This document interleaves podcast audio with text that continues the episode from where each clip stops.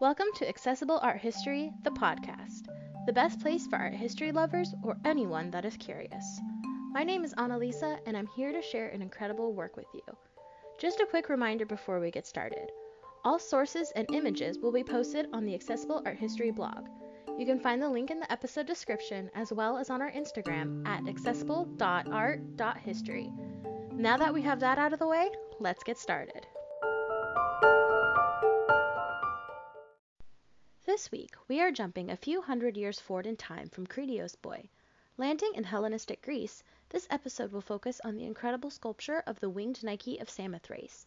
Dating from between 250 and 190 BCE, this piece is often considered to be one of the greatest works of art in history. In addition, the winged Nike is one of the few original Greek sculptures to have survived relatively intact throughout the centuries. Although she is missing her head and arms, Many of the Greek sculptures we have today are actually Roman copies. Today, the winged Nike stands proudly in the Louvre, telling her story for all to see. This sculpture is larger than life size, standing in at just over 8 feet tall or 2.4 meters. That does not include the boat prow that she is mounted on. As her name suggests, she is a manifestation of the goddess Nike. In the Greek pantheon, Nike is the messenger goddess of victory. She flies around the nation, telling the victorious deeds of those who worship her. This piece is made out of gray and white Thracian and Parian marbles. These were some of the finest marbles in the Greek Isles, clearly marking this piece as extraordinarily sacred. The Samothrace part of the sculptures is the place of its discovery. In ancient times, this was a particularly popular religious site with sailors. We'll talk more about this later in the episode.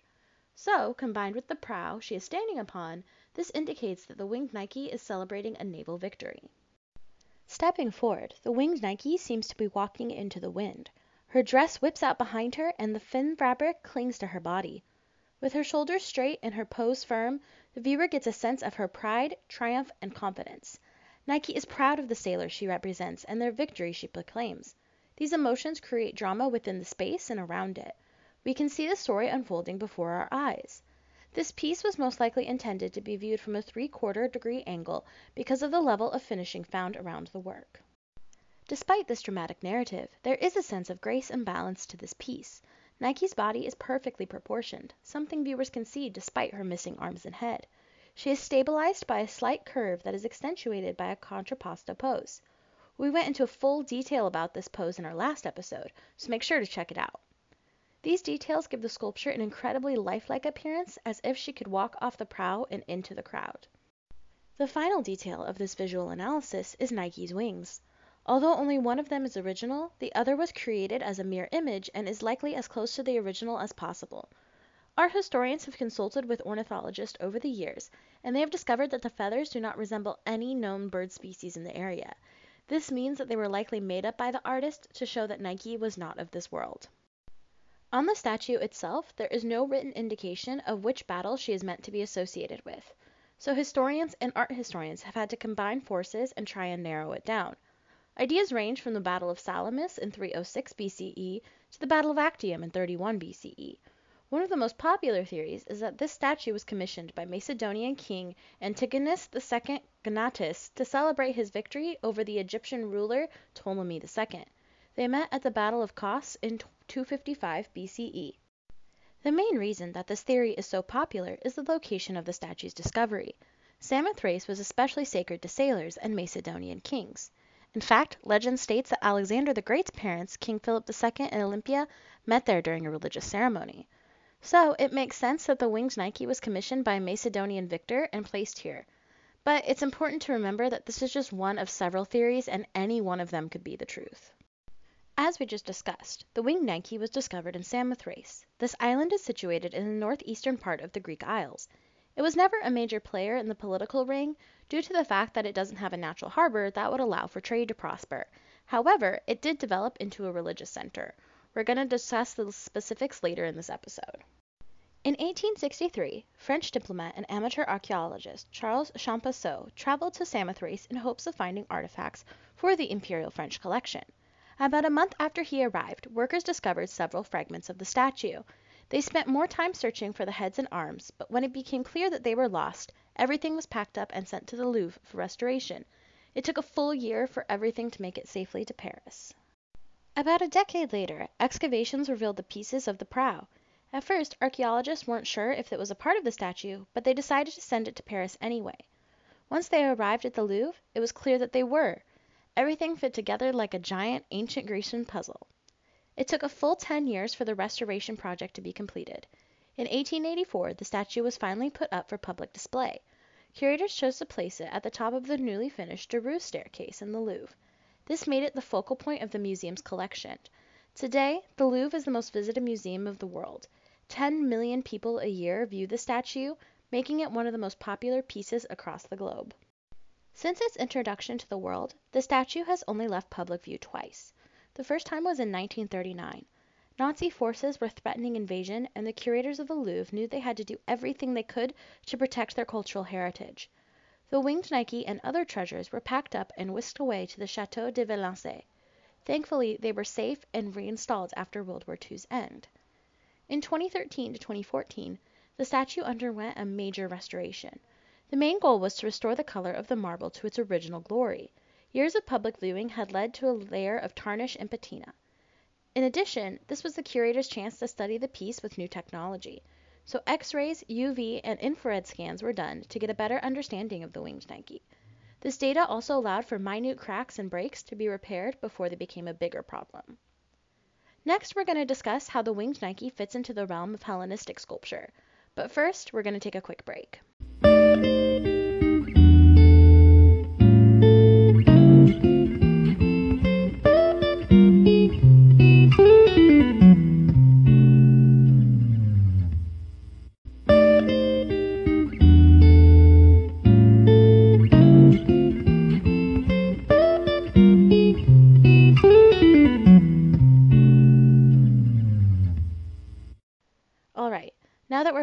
let's dive into the world of Hellenistic sculpture.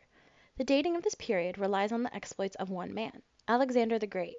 His campaigns across Europe and Asia helped spread the ideas about art and learning that the Greeks had spent years cultivating. So, our historians date this artistic style from 323 BCE, the death of Alexander the Great, and 31 BCE, the Battle of Actium, where the last vestiges of his once great empire fell to Roman forces. The hallmarks of this style are the attention to naturalistic detail while still creating a narrative. Artists of this era worked hard to create a realistic depiction of their subjects. Gone were the days of stiff, unmoving forms of archaic art. Instead, the focus was shifted on creating a body that both moved in its own space and the space around it. There was also an attention to the smallest of details, such as in the fold of the fabrics or position of the hands. In addition, the majority of these works shifted away from funerary or anonymous figures, but instead to honor the gods and goddesses of the Greek pantheon. Works were created to both glorify the deities, but to also tell the fantastical tales of their exploits. By doing this, artists were able to preserve their tales for generations to come. In fact, when many of these works were rediscovered in the fifteenth and sixteenth centuries, they provided a reawakening of both subject matter and design for a new generation of artists. As we just talked about, it was during this period the artists began fully depicting their gods and goddesses in their true forms. Ancient Greece is the first time in history that we see fully human deities. In past civilizations, there were gods and goddesses with human elements, but they were not fully human. For example, ancient Egyptian deities were often half human and half animal. Despite these differences, a lot of the basics of religion were still the same. For example, there were multiple gods and goddesses, each ruled over their own domain, like Poseidon over the sea and Hades over the underworld. They lived on Mount Olympus, watching humanity from above. When they wanted to visit Earth, these deities would travel and stay within their temples. You see, temples were not just houses of worship. In fact, they served as homes for the gods and goddesses they represented. Priests and attendants would take care of the space, offer sacrifices, and perform rituals. Today, we only have a vague idea about what these rituals were because ancient authors were reluctant to record something so sacred. One surprising fact about the ancient Greek religion is that women were allowed to participate in the priesthood. They were not just relegated as attendants, which is the case in many other ancient religions. This is unusual because women were often excluded in other elements of Greek society. The religious ceremonies that took place at Samothrace were a bit different from the standard ones that took place in other areas of ancient Greece. As mentioned before, this island was sacred to sailors.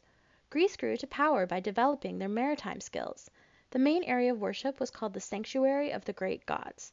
The focus of this sanctuary was some sort of mystery cult or religion. This means that the rituals were meant only for the initiated eyes and even were forbidden from discussing what went on during them. What records do survive indicate that they focused on the protection of sailors at sea. Some of the most famous names in Greek history and mythology worshipped at Samothrace. Hercules, Jason, Cadmus, and Orpheus all took part in the sacred rituals, making this site quite legendary as well. Maybe they even sacrificed sheep and lambs to the gods for protection or offered their own versions of the winged Nike in thanks. One of the most important things we can learn from the winged Nike of Samothrace is the intersection of art and religion during this point in history. It's important to note that this is not an example of art for art's sake. The statue was not made simply to be a beautiful decoration. The artist made it beautiful to honor the goddess Nike. Its purpose was to bring her honor through its worship. Art and religion were one and the same in ancient Greek society. The winged Nike of Samothrace is one of the treasures of ancient Greece. Her Hellenistic beauty tells us a lot about how these people viewed themselves and their gods. It represents a movement towards naturalism, an expression of narrative, and how religion fit into their society. Today, she sits at the Louvre, proudly overlooking her many admirers. Make sure to tune in next week when we travel to ancient Rome. We're going to examine the paintings of Pompeii.